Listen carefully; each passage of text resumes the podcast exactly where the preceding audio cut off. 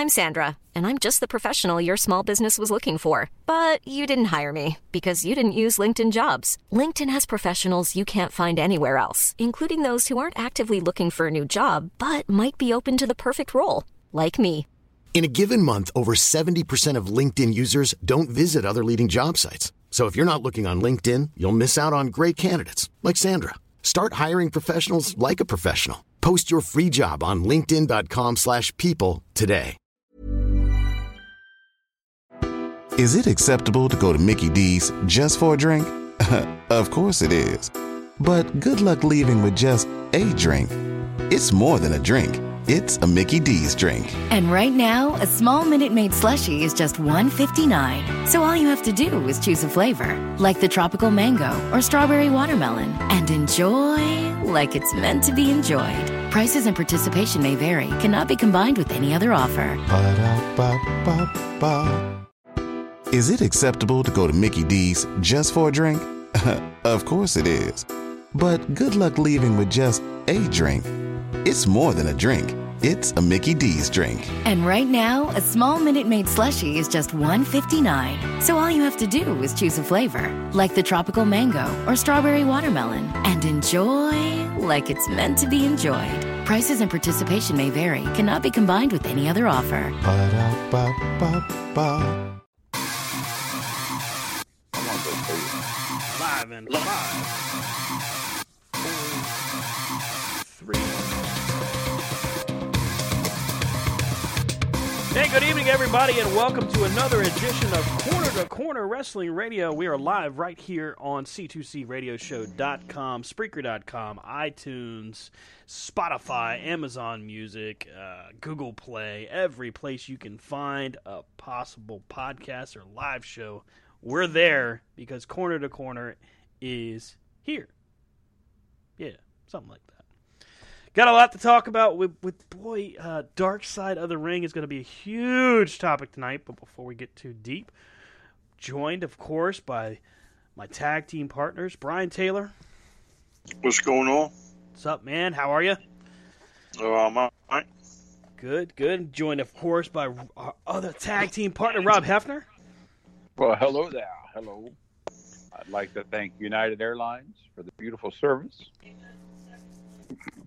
Trying to do a prep page of Brian's book. I mean, hey, if it puts it in the ether and we start getting free airline tickets, I'm all about that. And of course, I'm Stan Grubb, and we are the triple threat here at Professional Wrestling Radio.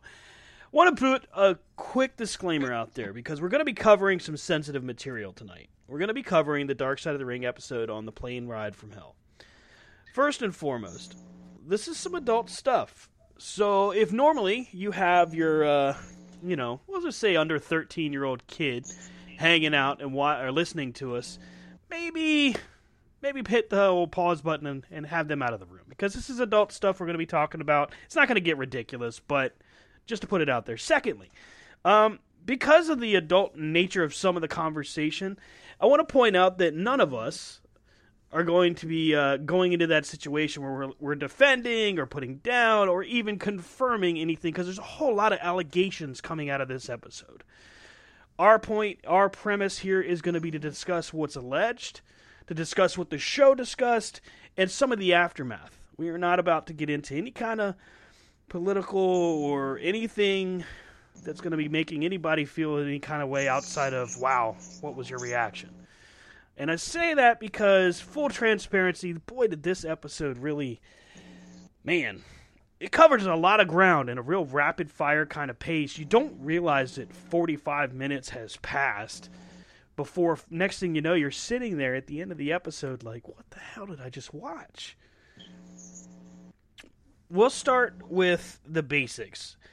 Going into the plane ride from hell um, episode of Dark Side of the Ring, we had heard over the course of now almost 20 years uh, different stories, different things that happened. Like we heard about the the Michael Hayes ponytail. We heard about the the uh, the the Ric Flair in the robe part.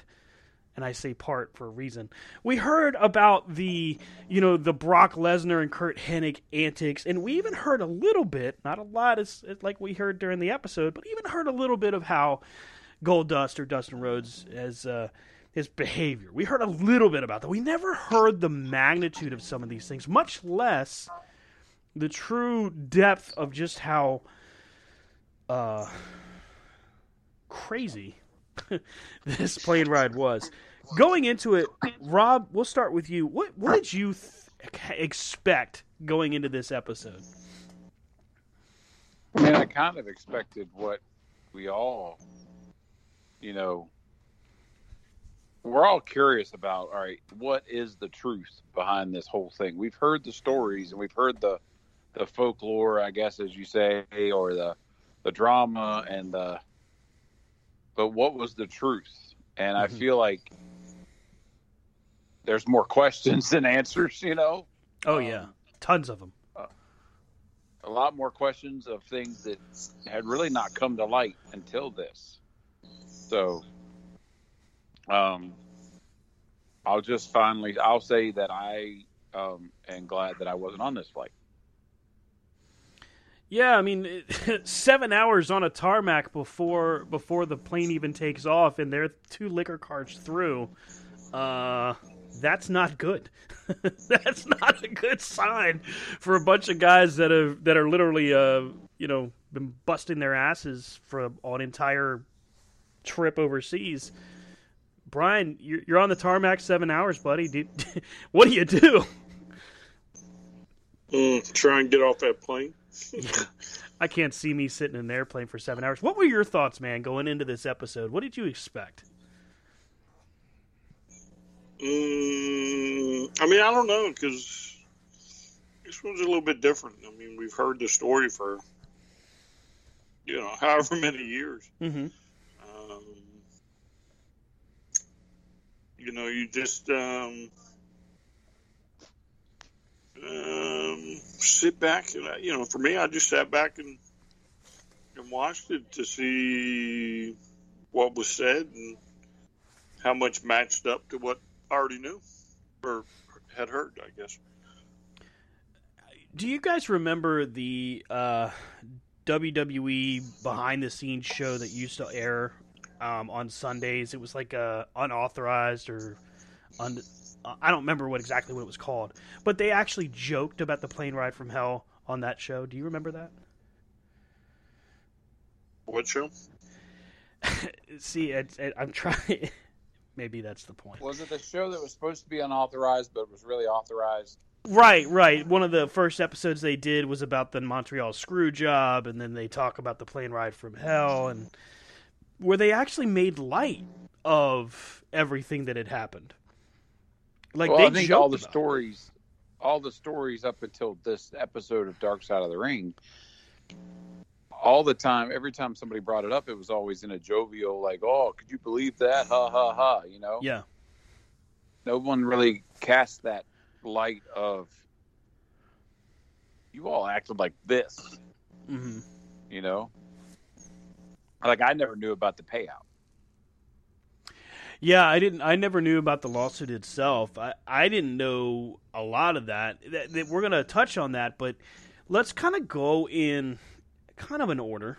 We'll talk about it from the beginning. Okay, so getting into the flight, we talked about it already. We acknowledge there's a seven hour layover, or not layover, but delay on the plane because they claim that there was some kind of an issue mechanically in the in the documentary. But the reality is, according to Jonathan Coachman, who was also on this flight, uh, states that there were too many people on the plane. So there's now question on that. He stated this on Twitter, by the way. So during that time frame, the liquor cart is out. Two carts are drained, and apparently there's now some some play fighting, some goofing off. Apparently, Michael Hayes walks up to JBL and slaps him, punches him. Sorry, and reopens a cut, which in return, JBL palm slaps Michael Hayes and knocks him out. That's insanity, but Okay. Then they get to the air, and we start hearing from different perspectives. We hear from Justin Credible. We hear from Rob Van Dam. And the first things they talk about is uh, Brock Lesnar and, uh, and and Curt Hennig getting in a play fight right there in front of the emergency exit. And of course, one of one of the uh, attendants comes to tell them someone needs to go back there because they're fighting at the at the door. Brian, is that a panic moment for you if you if you're in there seeing somebody fighting in front of the emergency exit?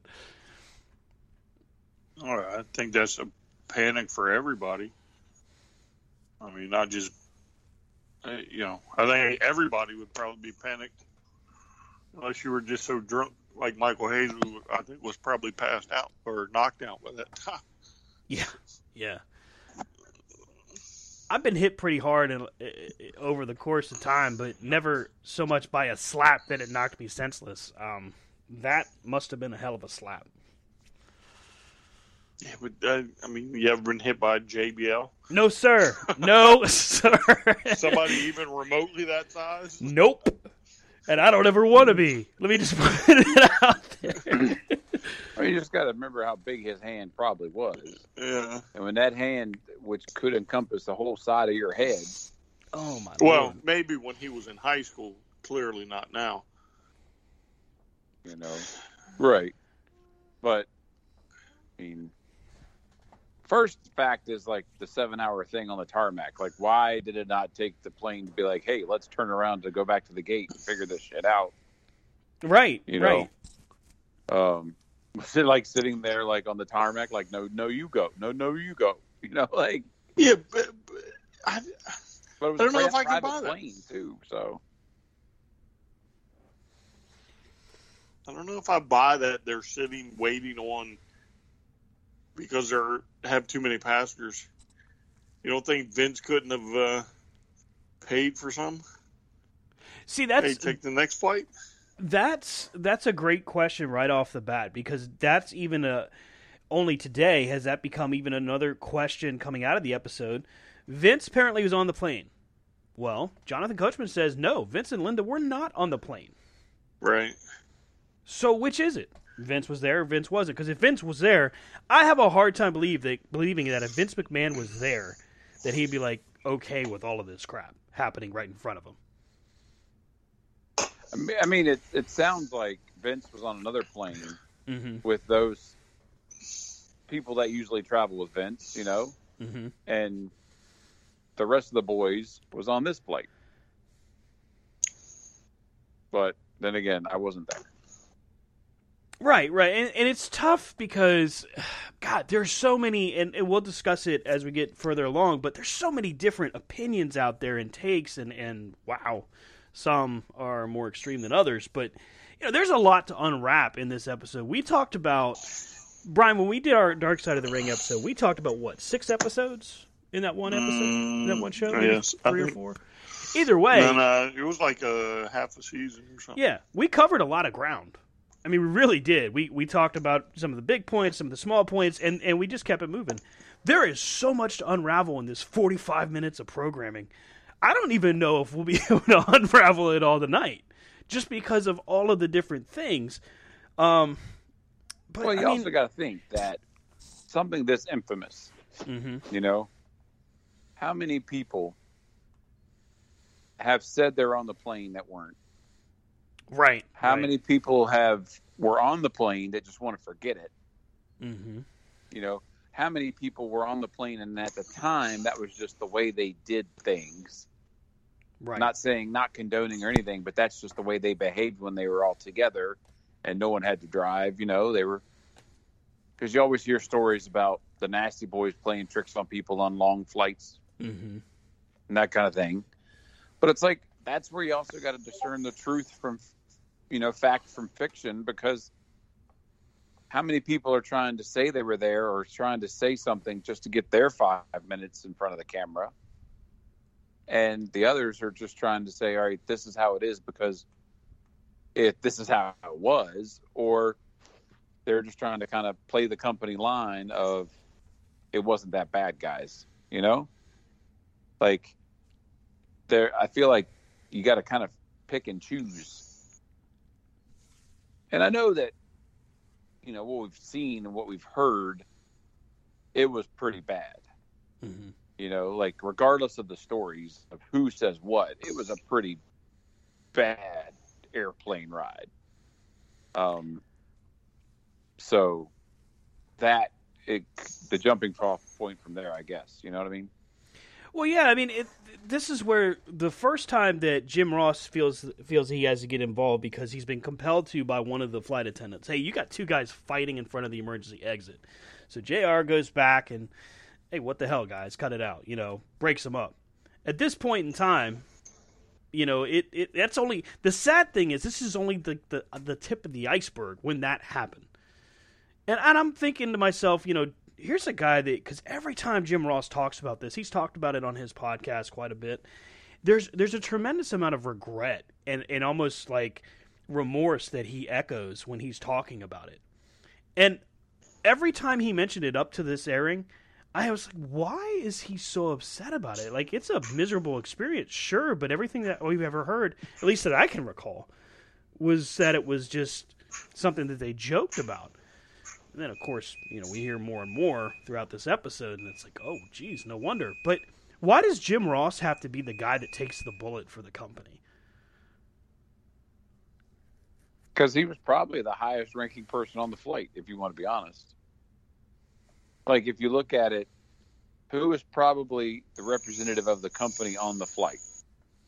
You know, at this point, Michael Hayes was a backstage guy, but he doesn't have, you know, Mm-hmm. if Vince is on the flight, is Vince going to handle it, or is Vince going to send somebody else to handle it?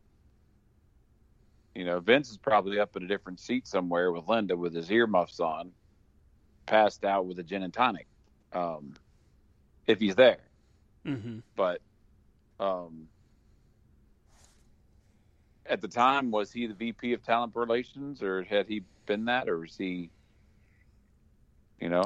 At the time, he was. At that time, he is the person in charge of talent relations. So I tend to think that probably Coachman is on the level saying that Vince wasn't there. We don't know, but Coachman is pretty insistent that he wasn't there. Brian, I mean, is Jim Ross the guy that should take the bullet, or is should have this been spread around a little bit more evenly? Who are you going to spread it to? That's a great question. I don't know. I don't know. It just I seems mean, like. if, Go ahead. like, I mean, if you're the head of the, a company Mm-hmm. and the person on the plane is a, a high-ranking official, unless they go on, what do you what do you expect to do to him? It's his job to keep them in line. What do you expect to do to him? And- Uh, uh, just asking you. No, I mean, and that's that's a tough situation because one, I don't know what their structure was at the time. I mean, we only know now because of their corporate calls. Um, but at that time, I mean, I think it was John Laurinaitis. It was uh, uh, J.J. Dillon. No, Dillon was not there anymore. I'm sorry. Maybe Bruce Pritchard. And I I don't know anyone else from that inner circle, any of their names. So But are right. they on the plane? Uh, no. I mean, I, To the best of my recollection, You're- no. you're the the owner of a company. Yeah. Rob is a senior uh, person in your uh, employ. Mm-hmm. Hey, ride this plane back with them, with 20 other employees who then proceed to do what they did. Who are you going to hold responsible? I guess in that regard, you don't really have a, chan a choice. You really have to hold the one guy that, that should have, quote unquote, been able to corral his troops. Sorry, Rob, but you're fired. I'm just I'm- letting you know. That's a tough calling. deal. So, I mean, Well, when you. and I think that's Yeah, go ahead. uh, I think that's why, you know, everybody, you know, Jr. had to take the brunt is because at the time and the place he was the company, he was representing the company, Mm-hmm. you know, and you see it all the time where You know, they have people that oh, who is who's who's who's going to take care of this person? You know, who's going to be the person in charge? I'll be. I'm that person. You know. Um. And could they have foreseen what was going to happen? No. Um. Could should the you know? It's one of those things you know, hindsight being what it was, they should have probably kept the liquor carts locked up until they were at fourteen thousand feet. You know, but well, they they tried to. They tried to get, lock them down, but apparently the guys decided that they're going to walk around and grab the liquor cart and pour their own alcohol. Is according according to the story. Eh, I mean, and, and that's the thing. Like, it's just, it is a multitude of bad things going on. And do, do I do I feel like it's Jr's fault and he should take the brunt? No, because with those are adults, you know. Right now, as a representative of the company, as the point person, that was that that's on him. You know, you know what I'm saying. But as a an adult, hey, you know what? At some point, you can't hold other, you can't control other people. They all get to that point where you just got to be like, you know what? I tried. They're not listening. Whatever. Yeah, but uh, um, eh, I mean, this isn't like tearing up a hotel room. Though. it's just an airplane right. at yeah. thirty thousand feet. I mean, some of the uh, the cleanup that was required at the end of this flight needles, hypodermic needles are found, blood, vomit, food, drink, all over this airplane. Broken chairs from where, or broken, uh, uh, I guess, seats, airline seats from where Hennig and uh, Brock were fighting. I mean, this isn't just throwing a TV over, out a window. Thank God they didn't throw anything out a window. But I mean, I gotta agree well, I mean, with you. That's what I'm saying. Like, yeah, more could have been. You know, we all say in hindsight, you know, more Jr. or someone could have done more to be like, dude, y'all need to calm down. Right. You know. But I mean, are you going to tell Brock Lesnar and Curt Hennig, hey, it's time to separate you two. You sit over here and you sit on this well, side. And you also got to think at that point the liquor's already flowing. Oh yeah, yeah. You know, so you could be like, hey, sit down, and inebriated people are inebriated people, but then, you know. So in this in this conversation in this this episode we get unique perspectives. We get a perspective from like i said earlier Justin Credible. We also get the perspective from mike Chioda, former senior official for wwe it's interesting because Chioda gives us kind of some insight on the michael hayes ponytail incident which the funniest part of this whole show was that. That's really the only in my opinion funny thing that happened, even though I get why it upset him. I mean, obviously it's his hair. You can't you can grow it back most times. I can't, but he tells the story of X Pac basically being told, "Hey, Hayes is is out cold," and I guess Michael Hayes had kind of uh, put X Pac down, according to the way they described uh, his behavior when he's talking about X Pac on in backstage or in a uh, in creative meetings.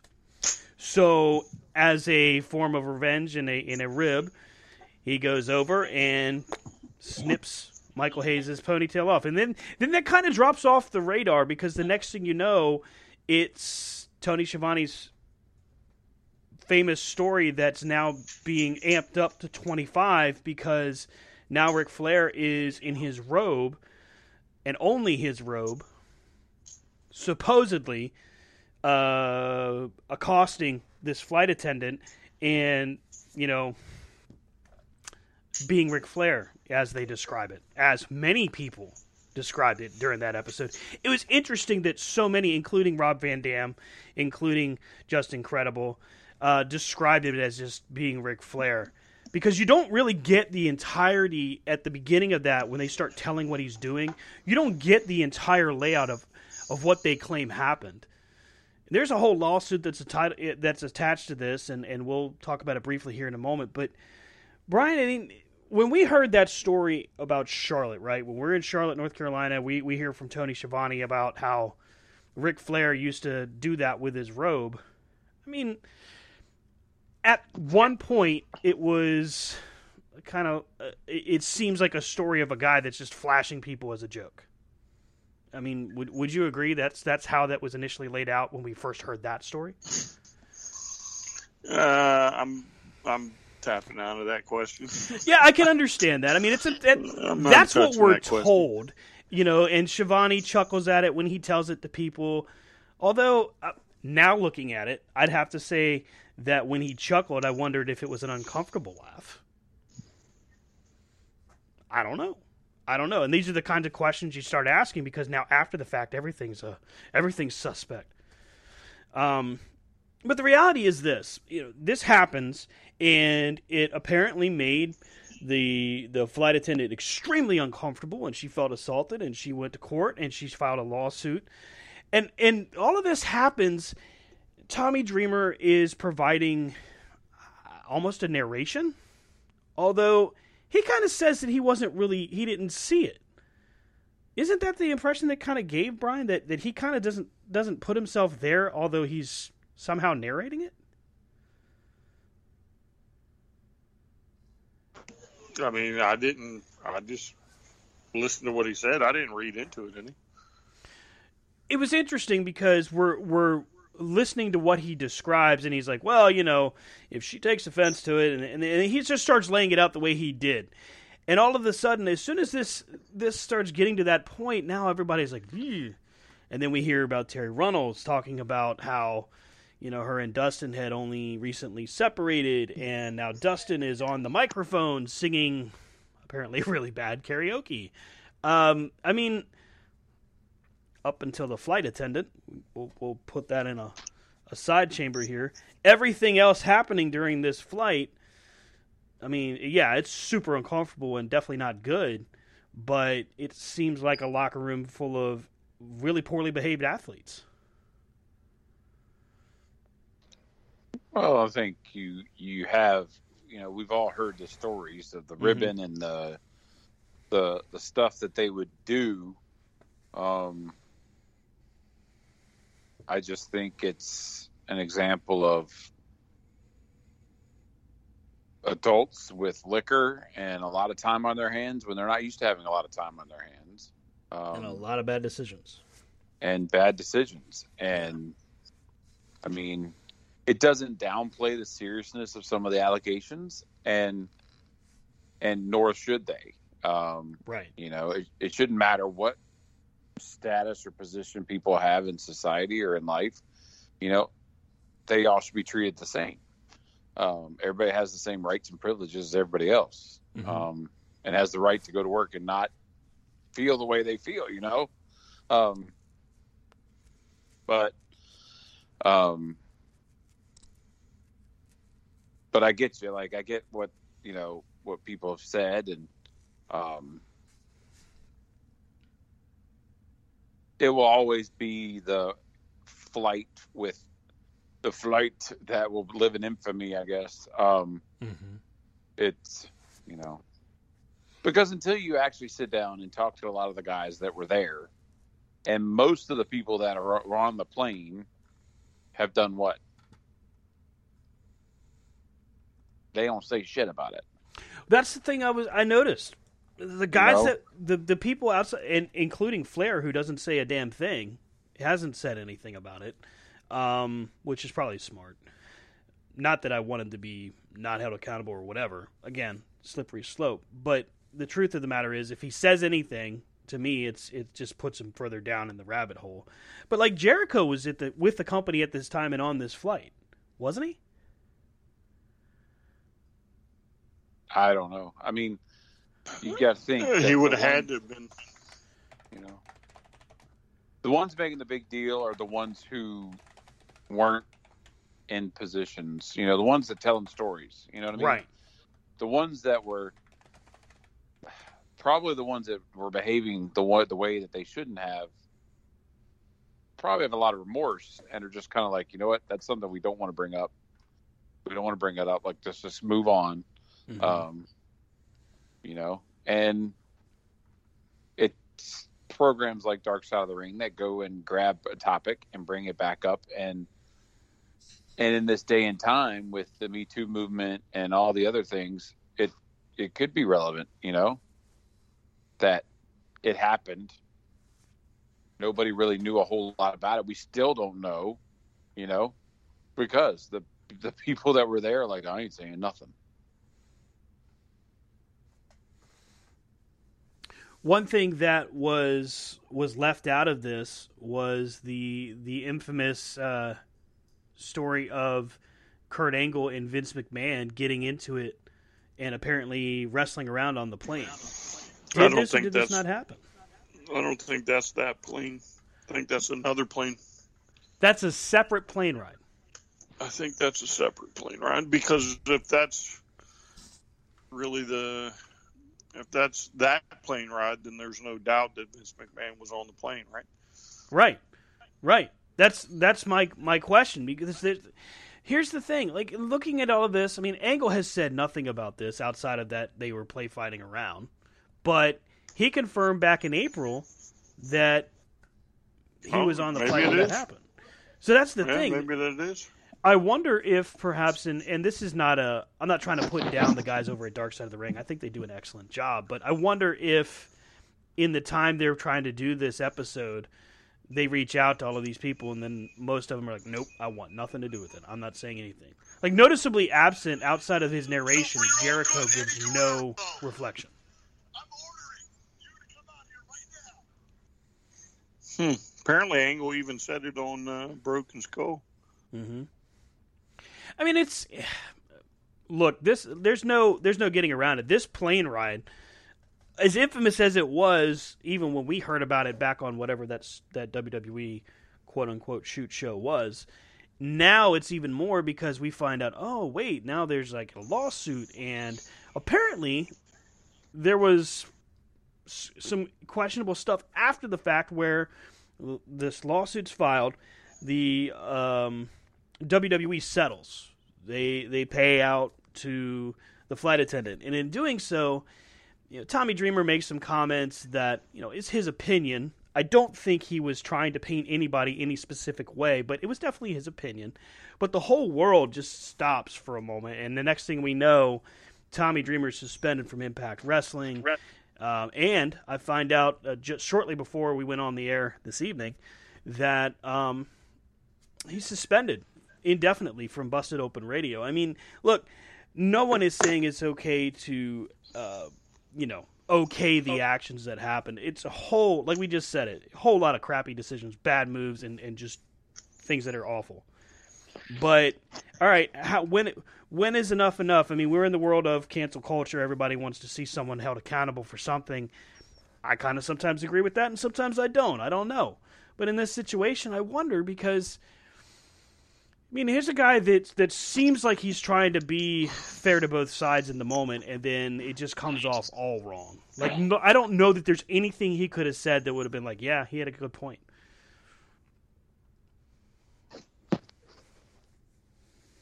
Mm, I, I mean, it, look at this, the subject you're talking about. So, Mhm. I mean, it's Looks serious like it. business. There's no getting around it. yeah,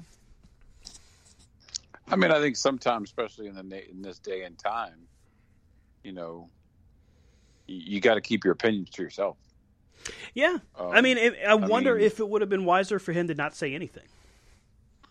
Well, and all right, was he saying it to say it, or was he saying it to get his 15 minutes? You know, but I mean, it the fallout is worse because now he's tossed lost two revenues, you know, two two revenue streams, but Mhm. you know, um, Well, this and- goes back to how times have changed and perception has changed. You know, like Yes. when this story broke years ago, and we are all like, you know, we heard you heard about it and you heard the stories. You're like, oh wow, oh wow. Well, it was a different culture and a different, you know, attitude.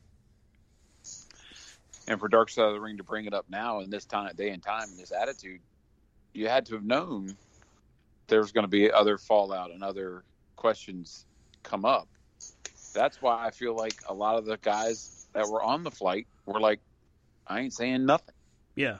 Well, there's and You plus know? the the story then versus now is completely different context, two completely completely like different contextual settings.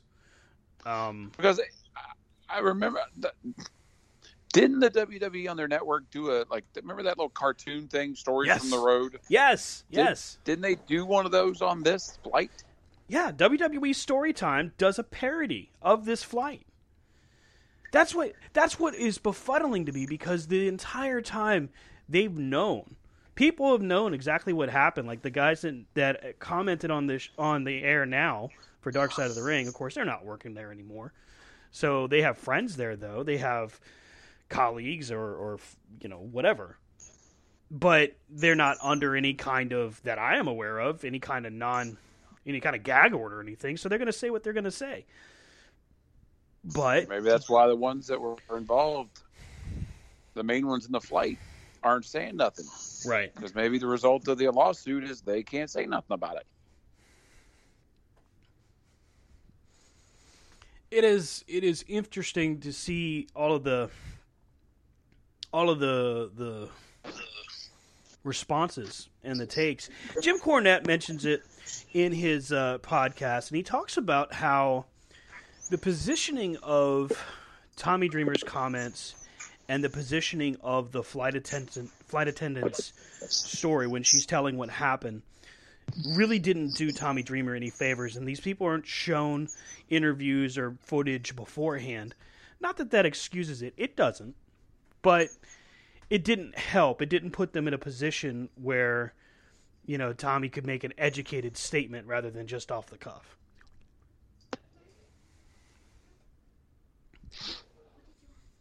Again, I think time and culture and things have changed, you know? Yeah, and you got to see where you're at before you talk you know you like got to and regardless of time and space it Mhm. doesn't matter how many years go by some things are just not okay right, exactly, exactly, You know? and it's never okay to do that kind of action. And the reason I haven't tried to go into but so much depth is because, listen, all of these are still, even with a lawsuit out there, a lot of this is still allegations. We don't have confirmed fact outside of recollections of people who say they witnessed it, even though now, like John Coachman is consistently refuting this information coming out, saying, "Nope, that's not what happened. Nope, Vince wasn't there." And Jonathan Coachman, I mean, does he? He doesn't have a dog in the fight. He's not getting money from WWE that I'm aware of outside of his normal royalty agreement for whatever's on the network. Is he? and and that's what i say you know like as i keep I, i'll bring up again the ones who were there and the ones that keep getting mentioned aren't Mhm. saying anything Right, right. So will us as wrestling fans ever know the true story? I don't know. But you got to think this is one of those things that not only has been built up over time, but the facts have changed to fit the setting we're in. You know, the stories have changed, and we all know how stories get. Mhm. You know, they start with something and then they end up with, is that even close to the truth? You know, um, but I think Tommy Dreamer should have just not said nothing. I mean, all of us, all of us in, in similar similar lights would would probably err on the side of caution. Before we started this show, before we went on, Brian and I were talking about it. And Brian just said, "Well, let's just make sure we're not. Let's be aware, be cognizant of what we're going to be talking about."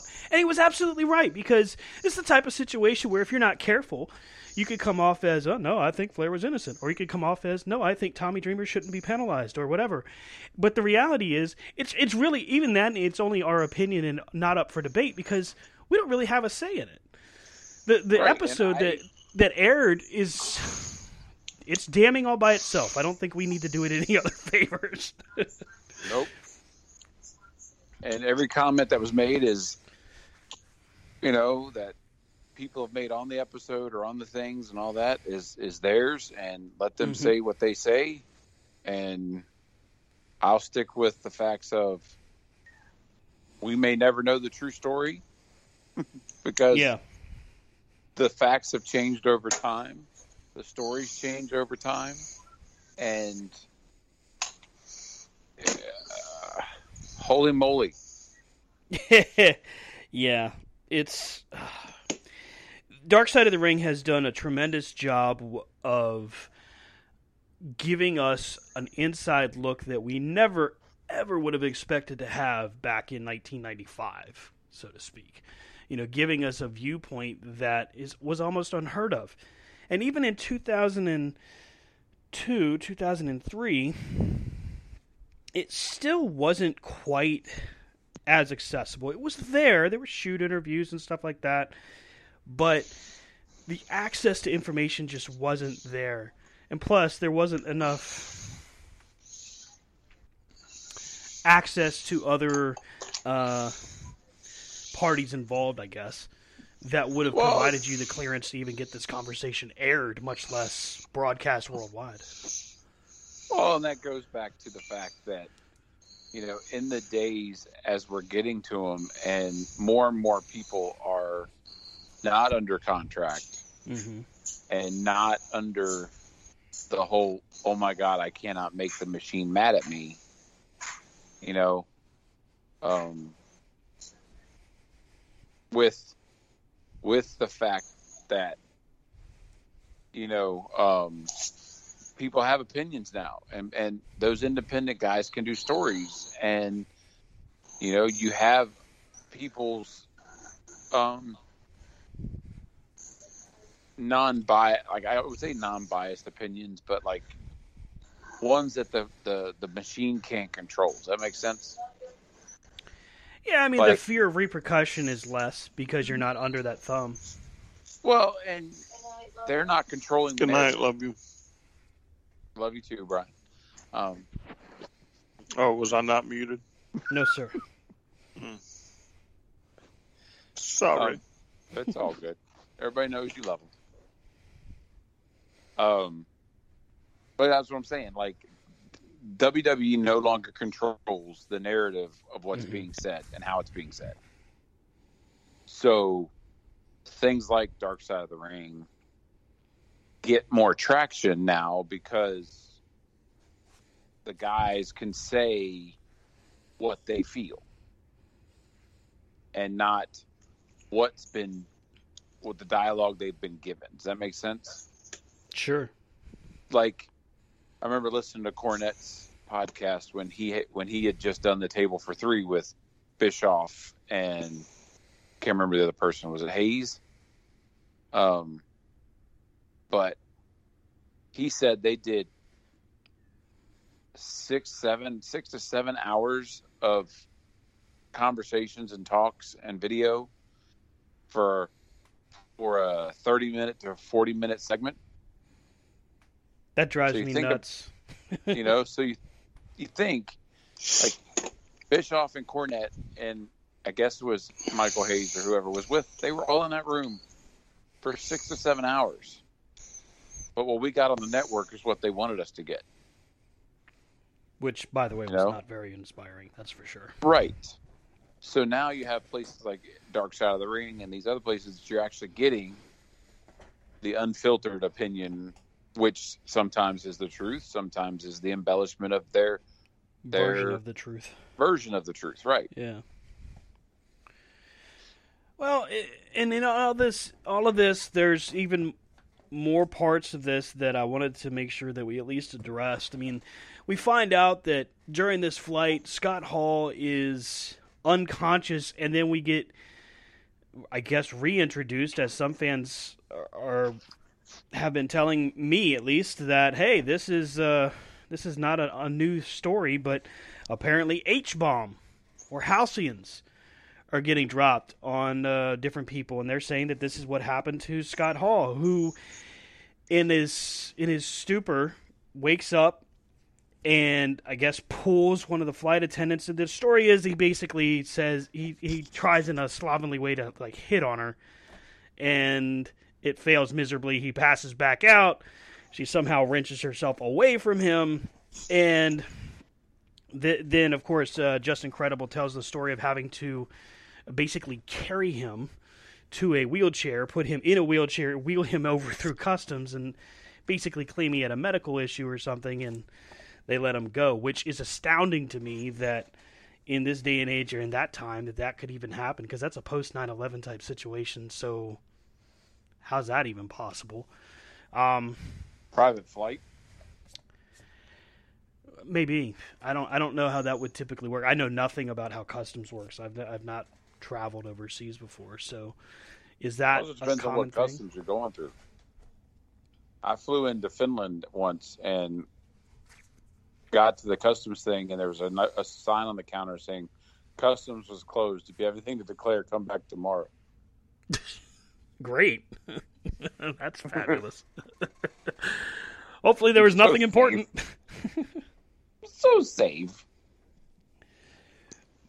Brian, when the topic of halcions comes up, when when we find out about H bombs and, and all of this madness happening on the side of everything else, I mean, we we talked about it briefly before we went on the air. Was this something that we were hearing about during shoot interviews before this point? Because I truly don't remember. Mm, I don't know. Honestly, I don't know if I've ever heard that before or not. I know I've heard a lot since then, Yeah, since um, you know Thursday, but I don't remember before then. very similar to the uh, speaking out movement. After this episode aired, suddenly there was a story for every uh, 80s to 90s wrestler. Now we've got stories about, and I'm not saying they're false. I don't know. I'm saying that they just have started to gain some traction. And there's a, a shoot interview where Brutus Beefcake is is joking or laughing about apparently the Rockers uh, doing this H bombing women, um, and and that's just uh, God, um, that's horrifying to hear that that even is happening. But and and it's not just that; it's it's there's all these other recollections that people suddenly have, and it's like, damn, we're we're. it's gonna sound like a dumb question. Were we just blind to this before, or had we heard it and just thought it was never this extreme? I mean, I know that's not even a fair question to ask, but it's it's crazy to just see these. It's just to read and to, and to see these new details come to light.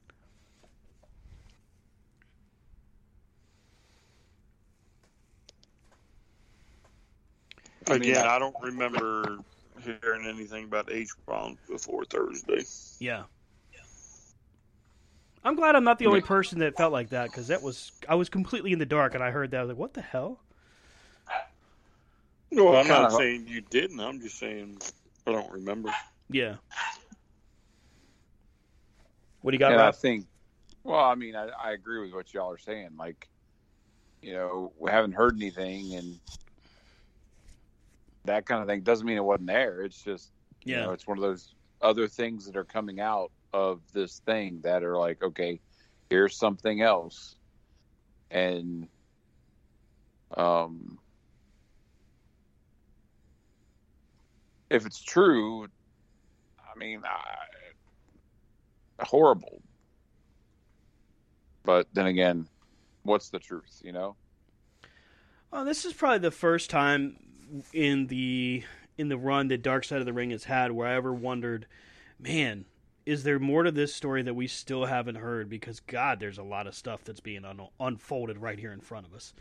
I mean, the story about Flair in and of itself is you could, geez, you could probably do an entire episode just on that, which would be maybe a little extreme to tell that whole story in that in depth, but eh, the truth of the matter is, I mean, there's so many things that happen and they get described in this video. And I I mean, eh, we're all dads, we all have daughters. Um, obviously, there is no desire to see any of that ever happen to not just our kids, but any female ever. No one would want to be put through that.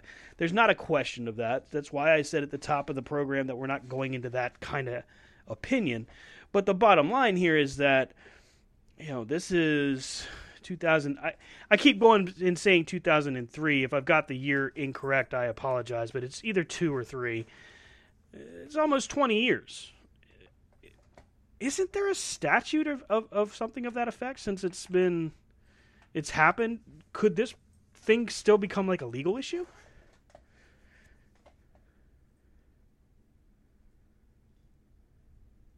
I don't know. Um, I couldn't answer your question. It's a difficult question to ask. Well, But no. The problem is part of it happens in foreign lands. You don't know there right. what they can do. Part of it's over the Atlantic Ocean. Yeah, I mean, Who handles the Atlantic Ocean? you know what I'm saying? I don't know. Wow. I don't know who'd handle that. Well, it's just international, like like you said, but it's also statute of limitations, and um, that is a that is a rabbit hole. I'm not going down. Yeah, but I, I mean, the problem is with like there could be some obscure law, Mm-hmm. or there may not be statute of limitations over the Atlantic Ocean. There, I mean, just because there's no like sea force handling stuff like that, there are all types of crazy things written in there from old English old English law. Mm-hmm. I mean, the Navy itself, the U.S. Navy, at one time was going by old um, things that that you know Navy the Navy did in on wooden ships. You know what I'm saying? If you know, like if you if you cross a certain parallel, certain people are allowed to do you know like grow their beard out. You know what I'm saying? I mean, there's all types of crazy old laws that you don't know if they're in effect or not. Mm-hmm. Well, I remember reading just recently, which since you brought it up, Brian, I remember reading recently where one of these ships where it had an accident and they had some fatalities and then there were lawsuits. I remember that the captain of the boat and the owners of the boat were using some maritime law from 1800s that was still on the books to get the case moved and that they were not liable for what happened. Yeah, I, I mean, my my uncle was a, a master chief in the Navy. Once he crosses the parallel, he didn't have shave. Everybody else had to, but he didn't have to. I mean, it, the, the nobody really owns the ocean, so it's hard to say who would have Mhm. jurisdiction and what may or may not have been violated as far it, as statutes. it's intriguing to me because after seeing this episode and now all of these uh, stories coming to light or being a new light shown on them, um, that the I wonder about that. Have we seen the last of accountability for Tommy Dreamer, for example? He got suspended from two different jobs simply for stating an opinion which may or may not have been the right thing to say. That's not us. To, that's not for us to debate. The bottom line here is two jobs taken from him. Ric Flair, rumored was Ric Flair was going to be debuting in AEW sometime soon. To the best guess, I would say that's at least delayed until quote unquote this dies down, if it does. Because I can't see that. I can see Tony Khan because he's a pretty self aware kind of guy. He stays plugged in, and we know how well he stays plugged in because we're going to talk about it in a little bit. I could see him honestly just stepping away from that as he stepped away from other talents when they were, I won't say lumped in, but when they were named in the speaking out movement. Is probably the best way to do that. Um, but he, he truly he, he didn't want to put any disrespect to them, but he just wasn't going to put his company in that situation. And all Well, of I this, mean, they don't need them. right? Very true. AEW does not need Ric Flair right now. You know? So if they had to take a break from him or they walk away from him and he doesn't get to debut, you know what? It is what it is. It's uh don't want to don't want to beat a dead horse any further. I think it's already about uh, five feet in, so we'll just we'll just end it end this segment this way. Brian, final thoughts on this episode of Dark Side of the Ring. Not touching it. Okay, that's pretty definitive. I'll give you that. Rob, your final thoughts on this episode? Uh, brings a lot more questions. Yeah, yeah, yeah. My final thought on it is, is just that I absolutely agree. More questions than answers, um, and I'm left wondering how much of what we heard versus how much is still coming out, and where the truth meets in the middle. That's where that's where I'm left. Um, so we go from controversial to uh, um, how big is this news? I gotta wonder because this is a really cool thing that we found out uh, this morning. AEW All Elite Wrestling has come to an agreement with the Owen Hart Foundation and Martha Hart to bring us multiple pieces, but basically we're gonna get a tournament entitled the Owen Cup, as well as uh, action figures and merchandise. And uh, guys, the fan response to this has been overwhelmingly positive. Brian, what what does this do for AEW? What does this do for the Harts? Mm, I I don't know. I mean, to me, it's just a tournament in somebody's honor. I don't know what what it would do on some level. I mean, AEW does pretty good with what they do, so hopefully it'll bring some type of light to to Owen for those that missed him. Maybe you know, maybe carries the legacy. I guess it's a great way to celebrate a beloved wrestling icon in Owen Hart. Um, you know, tragically, he, he died during a WWE pay per view. Um, we've we've often been told on, on multiple points that Martha Hart would never allow for Owen to be in the WWE Hall of Fame, basically because of her her feelings on their role. Um, now we get an opportunity to celebrate Owen and his career the press release from All Elite Wrestling includes uh, that the tournament is going to be held annually, with uh, each each time the winner receiving a trophy called the Owen, which I think is super cool. Um, and also, we're getting a look now that Owen Hart will be included in AEW's video game. Um, its console video game, and maybe even maybe even in their uh, mobile general manager game, which, by the way, just recently came out with CM Punk onto their roster. Adam Cole is coming soon, and they're going to be start starting to do a season pass piece, which is apparently going to unlock all kinds of different things. Um, Rob, I'll ask you the same question: How big of a deal is this for AEW for uh, working with Owen Hart and the Foundation? Um, I mean, it gives people a chance to know Owen that haven't. You know, it, that wrestling fan that may be wondering. Um, I kind of agree with the comment I saw online. I mean, there was going to be no way in hell that she was going to work with the WWE in any way, shape, or form. Um, so, I mean, it's it's good on the side of at least Owen's going to get known somewhere, you know, and people are going to see him and see, you know, it should be interesting to see that, you know, how many of Owen's matches can be seen that aren't part of the WWE library. You know, that's my only question. Brian, does WWE still have the rights to Owen's um, matches video? I mean, I would think anything under any footage they currently own, they do. So from WCW to WWE to um, probably any number of other ones. I mean, they own the rights, then I guess nobody else could put them out there till you know without their permission. I guess. There so was you'd have to look at New Japan and Mhm. Stampede, maybe. well, I'm No, sure I'm sure Stampede. Vince owns Stampede. Yeah. Damn. What doesn't that old man own? Jeez.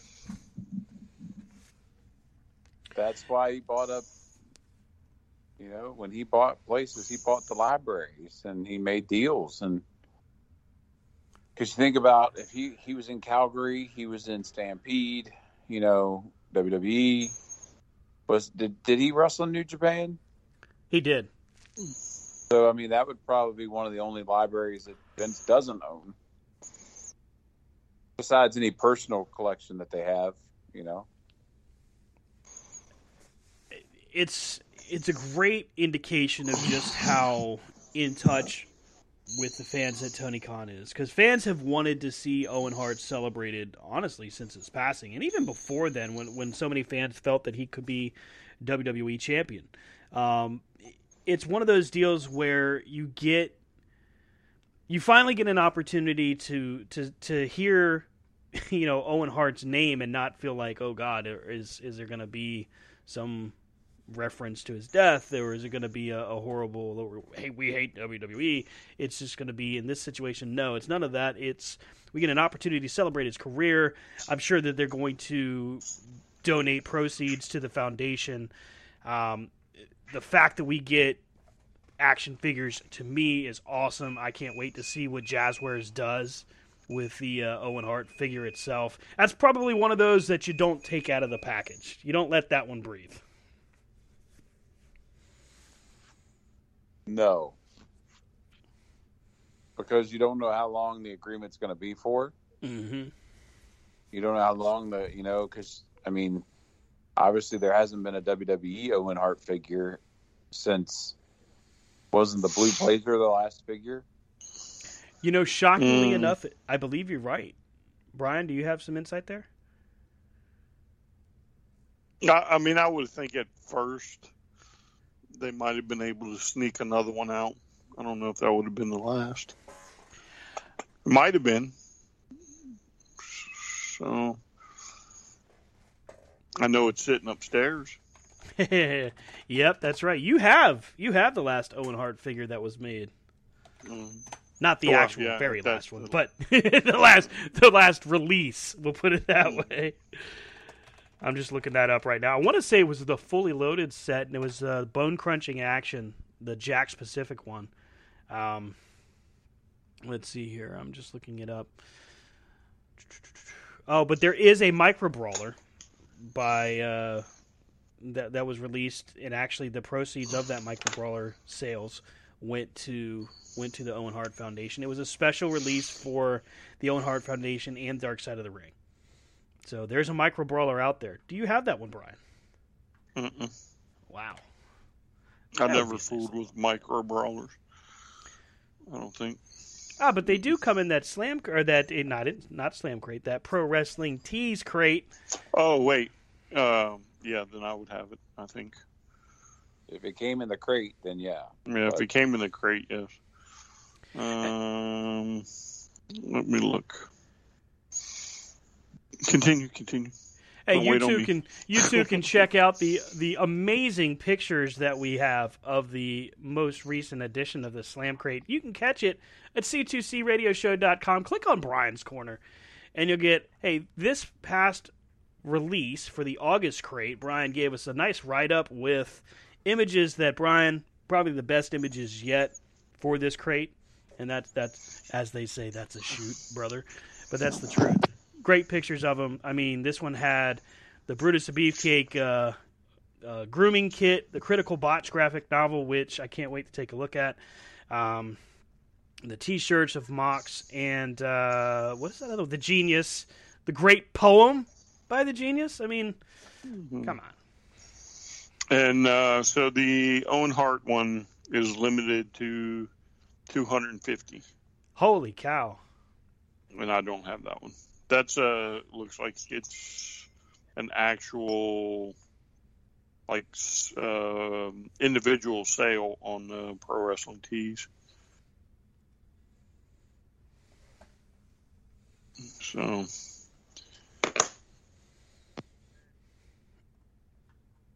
So there this is one of those situations where uh, hey if you if you run across that you definitely want to keep that in your collection. That's definitely what you want to do. But hey while you're over at c2cradioshow.com maybe you should make sure you check in with your boys right here in the chat room. Um, during guys you know during last week's interview that we had with uh, steven with wrestledeck uh, which by the way we will be getting some exclusive looks at the wrestledeck game as it continues production here in the coming months um, we want to thank Stephen again for coming on. But in that chat room, we actually had one of the co-creators of the game that was actually in there chatting, that was going back and forth. And you know, I, I did want to publicly say to uh, Lunar Raid that we really appreciate him checking out the show, and maybe we'll get him on and get his take of what's going on with WrestleDeck soon. Who? Sorry, uh, the co-creator, the the what did he say? Brother-in-law, I believe of uh. Steven from WrestleDeck. That would be cool. Yeah. I look forward to seeing that game. I mean, the idea that you can really delve into a wrestling video game from kind of a different perspective, it'll be a nice change of pace. Gets us away from the, the supercard droves. Um, for the record, I'll, I'll put this out there. I don't know how long it'll be up, but Ric Flair did post a tweet just about uh, an hour ago in his uh, official response to the Dark Side of the Ring episode. He says, Every person that I've worked with has said not to post a response, but I've never run from the past behaviors before, and I'm not going to start now. I want to clarify a few things. About four years ago, gave ESPN full access to my life for a 30 for 30 special. They covered taxes, financial issues, adultery, divorces, the passing of my child, and drinking and partying at length. Rory Karpf, desperate for, to matter for another 15 minutes, did an interview about it this morning. When Rory's lips are moving, he's typically lying. But one part of what he said was God's honest truth. I've never heard that he had forced someone to touch his genitals, Karpf admitted.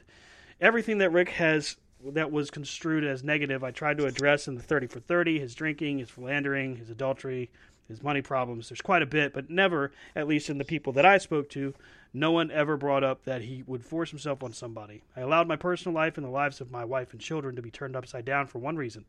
Whether it's good or bad, even the really bad, the truth has to matter, and even in wrestling. That is the statement um, from Ric Flair. There's more to it. There's more to be said. He says, My issues have been well documented over my 40 plus year career. The impact of drinking too much, which nearly killed me five years ago has been told time and time again, and the reason Rory, or anyone else for that matter, never heard any of the stories from me force myself on anyone is simple. It never happened. Again, that's uh, Ric Flair's statement on Twitter that was posted about an hour ago. Uh, already seeing over 2,000 likes, over 300 quote, and 300 retweets. Uh, that'll probably be filling any news site that you see for the next few days. Just be aware.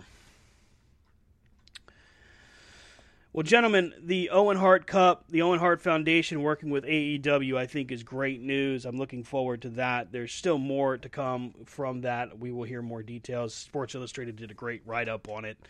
Um, and of course, we look forward to seeing what happens on Dynamite and Rampage, including including the Grand Slam which is going to be airing from the Arthur Ashe Stadium this coming Wednesday. It's been talked about for so long, Brian. I, I didn't realize it was just around the corner. And it's officially sold out. We get to see Adam Cole, CM Punk in action, who apparently is going to be taking on Will Hobbs, uh, and Daniel. Br- nope, nope, nope. Don't go. Nope. Brian Danielson. There we go. Brian Danielson and Kenny Omega in a non title match me say that again because I, I, I say it with a question mark for a reason. A non title match, but could very well be match of the year. Brian Omega and Brian Danielson. I mean, six months ago, you'd have never thought this was going to happen. Mm, I mean, two months ago, I don't think I would have thought it would happen. You know what I'm saying? Um, I mean, it has potential. Mm-hmm. There's a lot of potential. However, you know, if you go into it expecting something and you don't get it,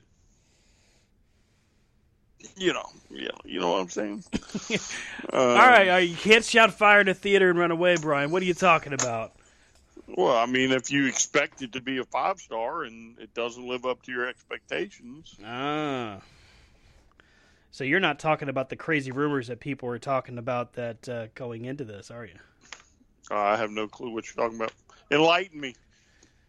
Maybe we can talk about these crazy rumors. Crazy rumor going around that regardless of how this match ends, and being it that it's a non-title match, I'm inclined to think that it ends with the Daniel. It, God damn, that's going to be hard to get out of the habit. Brian Danielson victory, most likely by submission. Uh, that Adam Page will be there at the end of this to confront Kenny Omega. That is the going rumor. Now, all of this is this is the, the most exciting time of wrestling ever because now wrestling rumors you can just sit here and pontificate as if it's actually going to matter and it could actually happen. I mean, what do you think? Adam Page does he confront Kenny Omega? Do we finally get it, or is it going to get a little further along? Mm, I mean, I think you'll probably get it, and you'll get the start of, you know, a couple months worth of um, storytelling. You know, kind of what they're pretty good at. So I don't think it'll take place until what after the year. So that'll be what February? No. Yeah, hopefully they skip November. And they're one in November. Full Gear coming up in it's either October or November. I'll, I'll look it up here right now. Yeah, I think it's Um, November. Look that up right now. While I'm looking that up, Rob, your your thoughts on potential between uh, Brian Danielson and Kenny Omega? I mean, I think it's going to be a great match. I mean, I think it's gonna it's going to live up to the hype. I mean, do I think it has a finish? No, because there's so many other storylines going on. You know, you have the underlying storyline with Kenny Omega and, like you said, Adam Page. Um, is he done with Cage yet? Christian Cage, you know, like there's so many things there that I just don't see the elite letting Brian Danielson come down and have a clean match, like a clean finish, you know. But it's going to be a great match. I mean, the whole card is looking awesome from start to finish. And as we get closer and closer to it, I, I can't wait. I think Wednesday is must see television right now. AEW's Full Gear comes out, Brian, Saturday, November 6th. And it's uh, a week before it was initially booked. Apparently, there was a, an issue um, with the NBA playoffs, I think. Or I think it? it's uh, UFC or something. And I thought it got pushed back a week. Did they go forward a week? No, they went back a week from the initial booking. Um, basically, Tony Khan said it in his media scrum after uh, All Out that you know he, he wanted to honor the commitment, but he also wanted to make sure that it wasn't too far off from the initial date. So, um, yeah, it's funny they're showing uh, Demolition Cross. I mean, Karrion Kross on Raw, like a, a vignette for him. And I just read the other day that at house shows, you know who's who's been wrestling against him? Hmm. Hold on. You were talking Raw? Yep, Demolition Cross. Mm, The Viking Raider. Jeff Hardy. And guess who's been winning? Jeff Hardy. Yes. So you got this guy who used to be your NXT champion. He was the top of the heap, and now he's losing to Jeff Hardy. Not that Jeff Hardy isn't a legend, because he is, but He it just- just goes to show. Sorry, little comic relief. had to throw it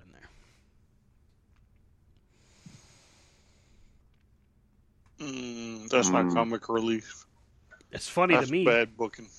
Oh, it's definitely what is it? Uh, it's a stupid idea from Bad Creative. Thank you, Chris Jericho.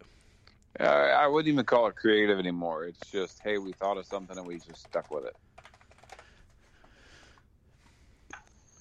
pulling up the uh, card for Grand Slam, I feel it's uh, appropriate for us to to to do some predictions. We haven't done this in a while. I like doing predictions every now and again. So, what y'all think of uh, Ruby Soho and Britt Baker's back and forth on Rampage?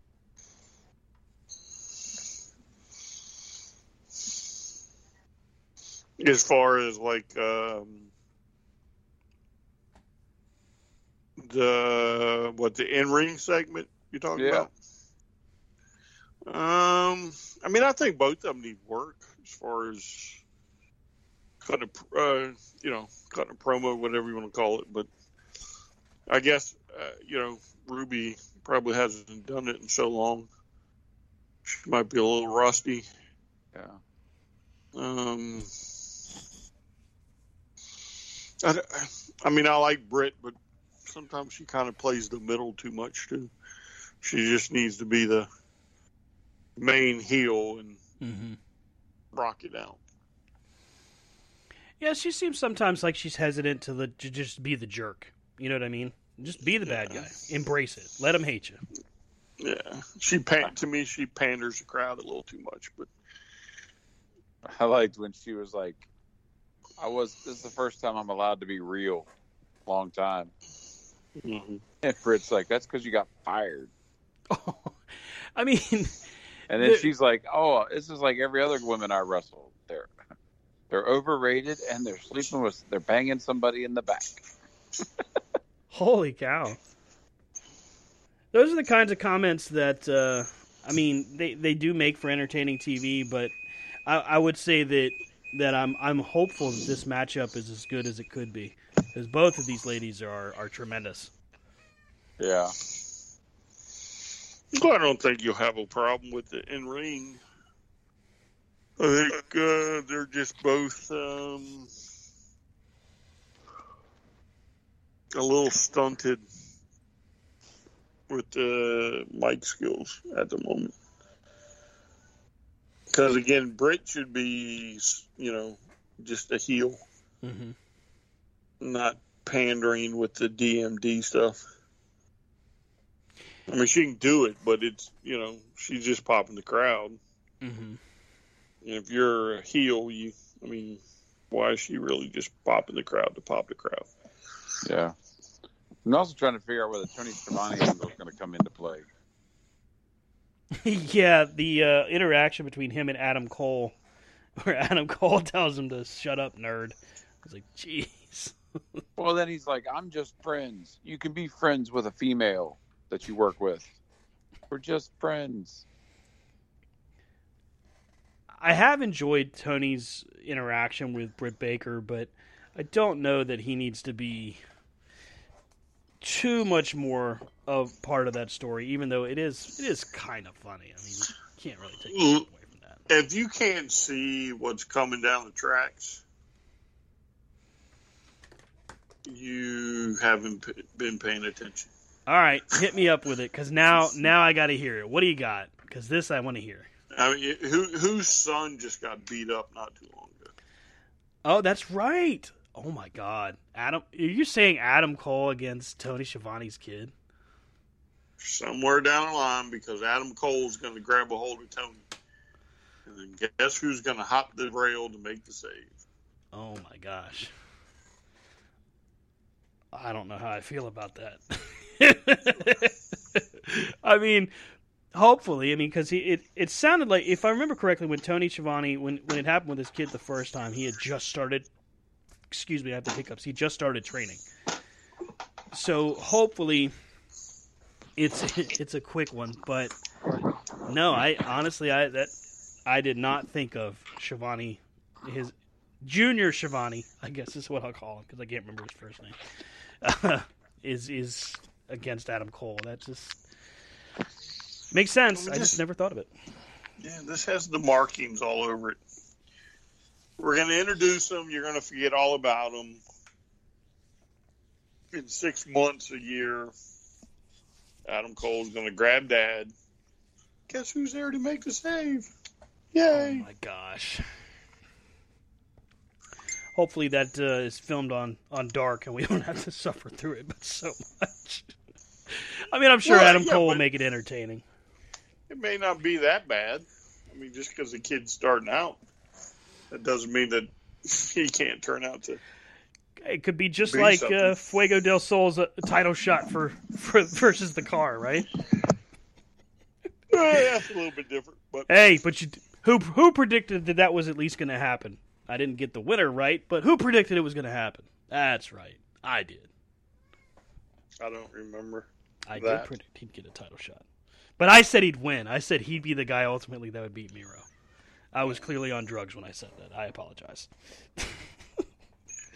Yeah, I, I did. Okay. I did notice that uh, Miro basically killed him. he kicks him Well, yeah. four times in the face, and then after he wins, he bends him like a pretzel where his head touches his feet. But he should. I mean, that's, Oh, yeah, what yeah. should happen. Yeah. You know, I I understand the underdog, the major underdog. I get it. However, it's played out, Mhm. and you know, it got played out because back in the day they were doing it too often Mm-hmm. with another uh, luchador Yeah, another on American TV. similarly sized luchador versus everybody else. Yeah, who was beaten? Kevin Nash, Yeah. Paul White. You know, I mean that's what you have a, a, a, a cruiserweight division for. Did it? Did it finally make great TV? Yes. When he won the title, yes, great. However, comma, he shouldn't be beating your seven foot tall giants. Yeah.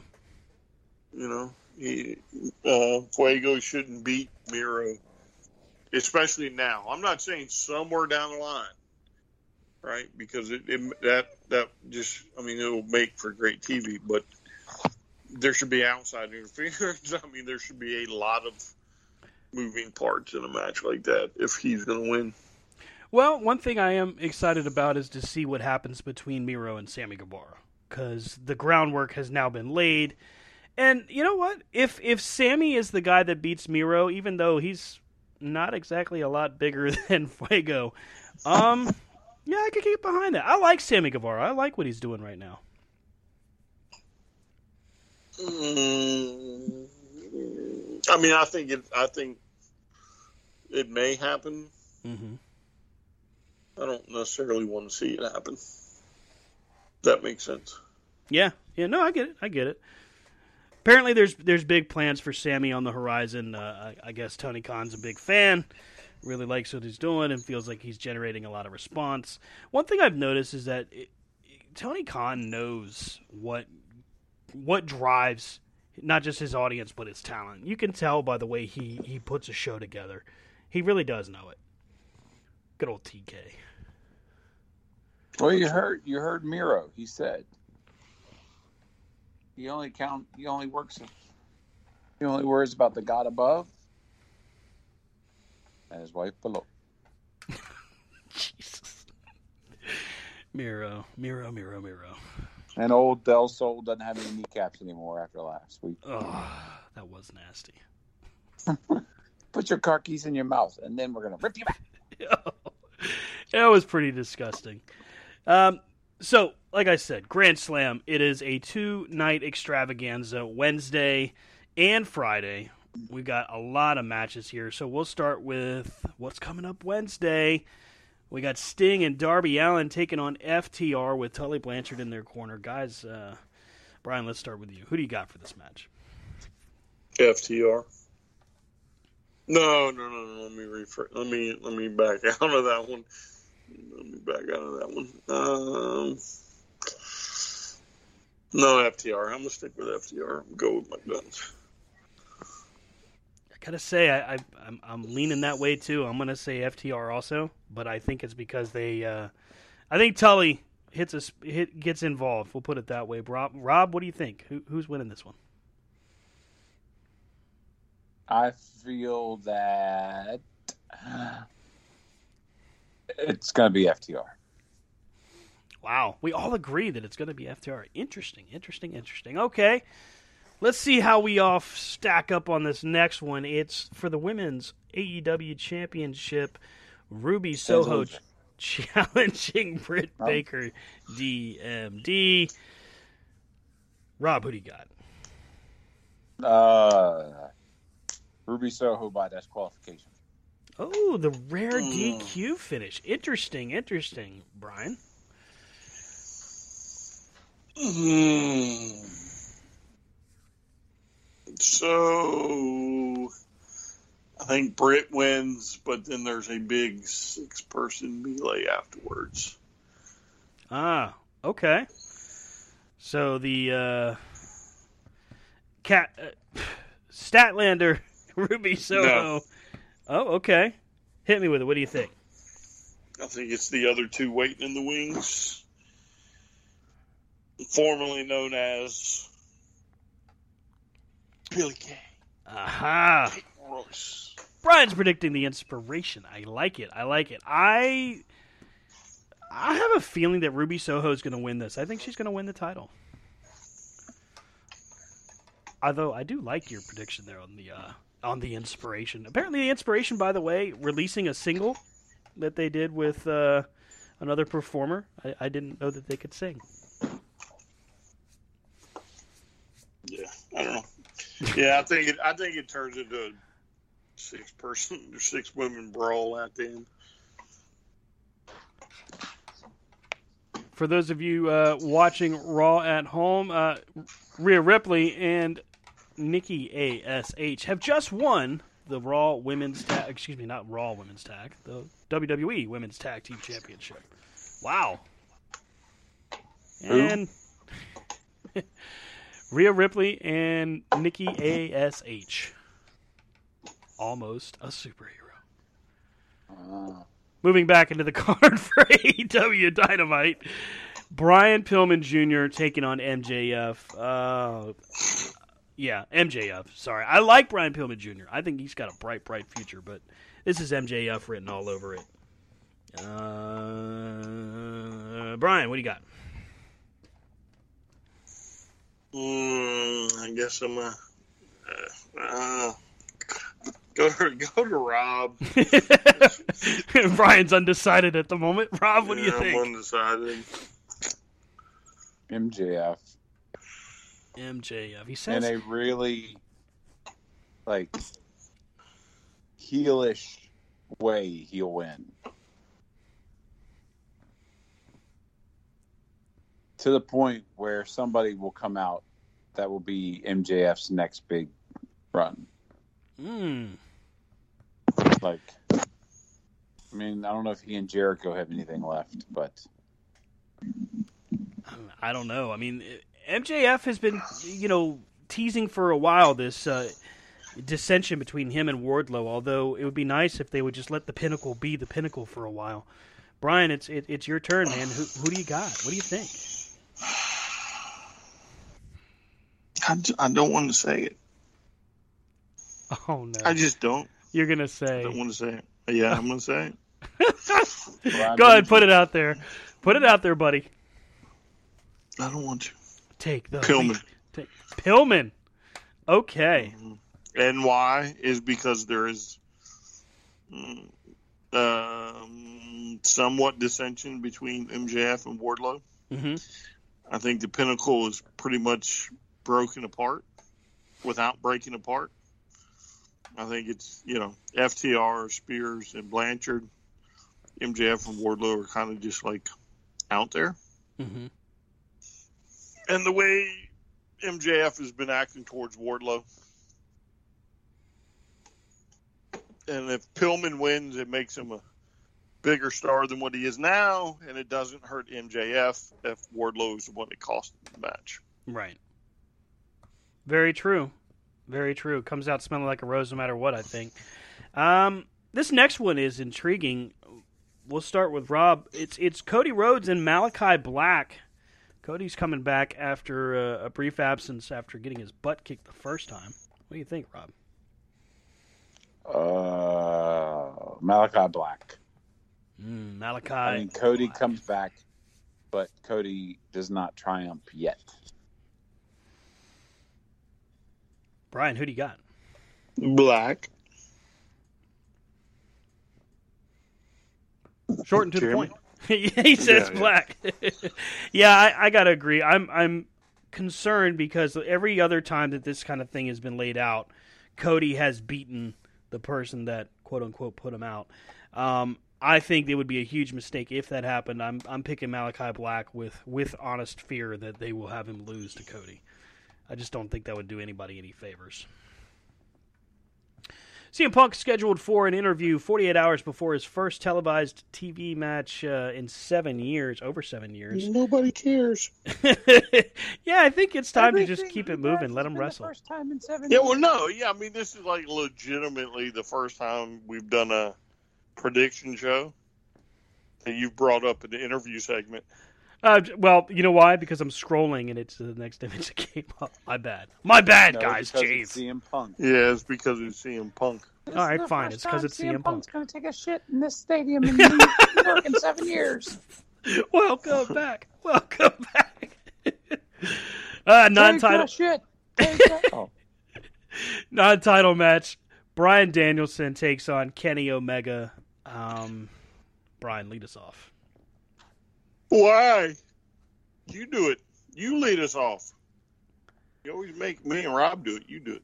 All right, I'll go first. I think that this is going to be Eh. a barn burner match, but I don't think it's going to have a finish. I think it's going to go a time limit draw, probably 30 minutes. Ooh. And I see the elite or the the Super Kliq, as Adam Cole calls them, comes to the ring. I think they try to beat the tar out of Daniel Danielson. Almost did it. Almost did it again. Damn it. Um, and I think that's where we finally get the return of Adam Page to save the day and uh, hopefully start building towards towards his, his title match with Kenny Omega. Although I'm inclined to agree with Brian that it may still take a little bit longer. Well, Right. so I'm not saying like I'm just saying it'll drag out. I'm not saying that it won't start. Mm-hmm. I just think it'll drag out uh, past the what'd you say the next one was? Because past full gear into Revolution would be the next one after that in February. No, yeah, yeah, whatever the February is. Mhm. Yeah, I think it, I think it's going to carry into that. There's a lot of pieces at play, Yeah. you know, with Christian Cage and you know the guy in the Barney suit, um, what? Jungle Boy, you know, Danielson, Kazarian, Page.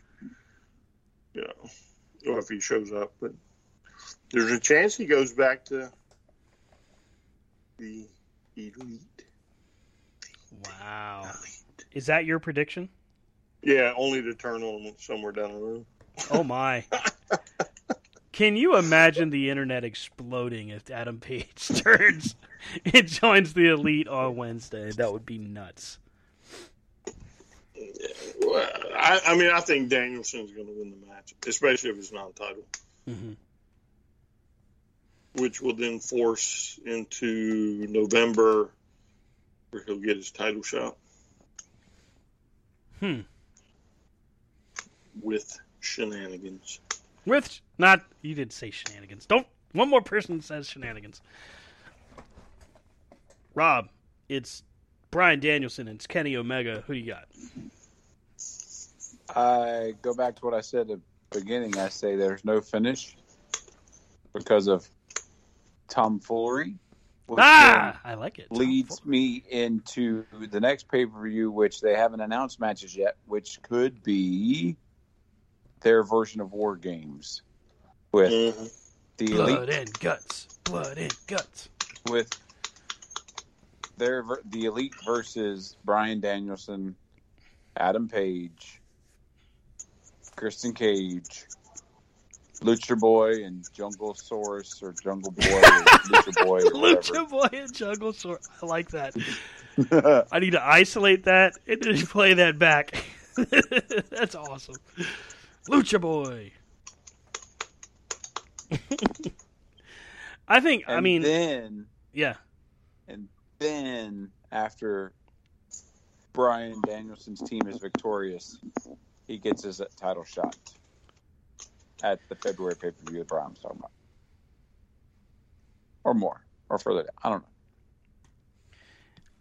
then we go on to Rampage, which, by the way, first time, two hours, 10 to 12. We got a stacked card on Rampage. Men of the Year with Dan Lambert taking on Jericho and Jake Hager. Um, Brian, what, what do you pick for this one? Men of the year. Yeah, I, you know, I'm kind of leaning that way too. I, I feel like that. You know what? Got it's it's that time. Rob, I didn't want to do this, but I have to do it. Brian was right. Brian was right. You gotta let bygones. You know what? At all out, that segment happened, and both both of us were like, eh, "What the hell? This is dumb." And Dan Lambert's out there with Men of the Year and these other guys and other guys like they're not major UFC stars. Anyway, all I'm saying is we are like, "This sucks." But Brian, you were right. It was building. It may not be done yet. Not done. It's not done. Because now he's added females, Right. so it's not done. And one more UFC fighter, or whatever, And then whatever, no, I- whatever group he is. America's top team, or I think that's yeah, what it's that's called. it. Yeah, whatever, whatever, man. Rob, who do you got? Men of the Year, Jericho and Hager. Well, if Jericho and Hager beat them, then it kind of totally.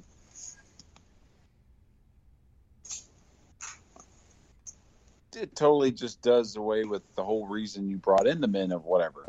Mm-hmm. Um, so it, it, you got to go with them. Hager and, and Jericho have will lose nothing because Jericho's basically booking by the day right now. Yeah, I gotta agree. I, I feel like uh, Jericho right now is um, just taking taking it and making the best of everything until he decides that he wants to be done. And plus, it would just really not make any sense if you built and built and built to this, and then just have them lose their first major challenge. Six man tag action trios title, excuse me, trios match action, excuse me. Adam Cole and the Young Bucks against Christian Cage and the Jurassic Express. That's right, it's Lucha Boy and Jungle Saurus, Brian. Uh, and uh, I'm going to go ahead and say I think it's uh, the Super Kliq that wins this one. I think it's Adam Cole and the Young Bucks. Rob, what do you got? Adam Cole and the Young Bucks. You're not going to have Adam Cole come back the first time and have him lose. Cole, by the way, had an outstanding match with Frankie Kazarian this past week. Um, Yes. God, what a huge loss! A huge ball drop by uh, WWE to let that guy go. Um, Brian, who do you got for this one? Mm, the winner? No, I'm kidding. Um, it's, uh, I mean, you know, if you got to ask me who I think's going to win this, you haven't been paying attention to what I say for the last three years. Of course, it's the elite. Of course. Baby. Don't ask me stupid questions like that again. How cool, by the way, is Adam Cole's new music? It's Adam Cole. Baby. It's elite. See, even Rob knows. Stop asking me foolish questions. Anna Jace taking on Penelope Wait. Ford. Whoop, what, what, huh, what? No, I'm just kidding. Anna Jay taking on Penelope Adam Ford. Cole. I mean, right? There you Baby. go. I think See, it's a Anna Y'all Jay are like wins. puppets on a string right now. What kind of string? Y'all are almost y'all are almost into the elite. Anna Jay taking on who? Penelope Ford. Penelope Ford. Wow. Okay. That could be interesting though, because if they continue to further the feud between um, Anna and Tay Conti against the Bunny and Penelope Ford, that could be interesting. Rob picks Penelope Ford. I'm gonna say Anna Jay. Brian, what do you got? Anna Jay. Anna Jay. Anna. Anna, Anna. I hope they start doing that soon. I really did notice on uh, being the elite today where Alex Reynolds is back. So slowly but surely they're moving back towards our favorite segments of BTE. We got uh, eight man tag with the Lucha Brothers and Santana and Ortiz against Private Party and the Butcher and the Blade. I think this is going to steal the show. I think this is going to be a tremendous matchup. Uh, Brian, who you got for this? Uh, the good guys. the Lucha Brothers. And, uh, was it Proud and Powerful? God, I hate that tag name. We're proud and powerful. Ortiz. It just sounds so wussy like that. I'm proud and Maybe powerful. we'll get Andrade out there, though. Ooh, No, no, no, because he's got that match. Didn't he have a match? not yet. Not yet. Oh. Not yet. Yeah, maybe we'll, maybe we'll get him to come out. Rob, do you got the uh, HFO, the Hardy Family Office, or do you got uh, Santana and Ortiz and the Lucha Bros? Santana Ortiz and the Lucha Bros. I think it's going to be a great match. I think it's going to be, uh, I think it's going to be Santana and Ortiz and the Lucha Bros. But I also think there'll be some friction at the end, having a tag title match build up towards uh, full gear for Santana and Ortiz against the Lucha Brothers. I'm not calling them that other name. That's just a stupid name. Proud and Powerful. That's a bad idea from Bad Creative. Eddie Kingston and Jon Not Moxley. Everything is great. Yeah, right. Can't, can't always be home runs. Kingston and Moxley against Minoru Suzuki and Lance Archer in a lights out match. Uh, ooh. This could be really entertaining. I don't know where I want to go with this, except to say, um, well, I'll I'll just say Suzuki and Archer by Brian's favorite phrase, shenanigans. Mm. You're not allowed to use shenanigans. I just used shenanigans. That's That again. it, in itself is shenanigans. Uh, Brian, what do you think? Who you got? I think uh, it's gonna probably they're just gonna beat the tar out of each other, and that's how it'll end. I don't think you'll get a winner yet. I think you'll get. Uh, oh my God, we gotta go. We're out of time. Okay. Rob, lights out match. What do you think? Suzuki and Archer with a very reminisce of Kingston laying on Moxley. Oh no. Like the the ring is gonna explode, but this time he's just knocked the fuck out. uh, okay. and uh, the main event, which this kind of su- surprised me, even though uh, this could end up being a really good one. Brian, your boy Will Hobbs, the powerhouse. This could be a real standout moment as he takes on CM Punk. What do you think? Who do you got? Uh, well, I mean, Punk is gonna beat Hobbs, but it's just setting up the Starks match between Starks and Punk. Punk wins this one. All right, Rob, what do you think? Hobbs, Punk, Punk. Punk. Yeah, I think I think Brian's right. I think this builds to uh, Ricky Starks and, and Punk. Punk wins this one, but probably loses to Starks. In all honesty, which I think That's would be I great. think. I think that's a great way to, to build it. I wonder if perhaps that's how they're going to continue to handle some of these debuts. Like Punk seems like the kind of guy that's like, yeah, I could be champ, but I don't really need to be. Let's just do this. You know, I think he's Well, I got that kind of insight. Remember what he said. Um, you know, I'm here to wrestle these young guys. I'm not worried about all this. So that's what you want. You want somebody like Punk to go out there and get the best out of Hobbs, to show Hobbs how to work a match, to show Hobbs how to, you know, do all this other stuff, in ring psychology and all this stuff. Let Adam Cole and Bryan Danielson and, you know, some of these others worry about the title right now. It's pretty heavy at the top of the card right now. Yeah, I'm I'm not saying Punk won't get a run, but Mhm.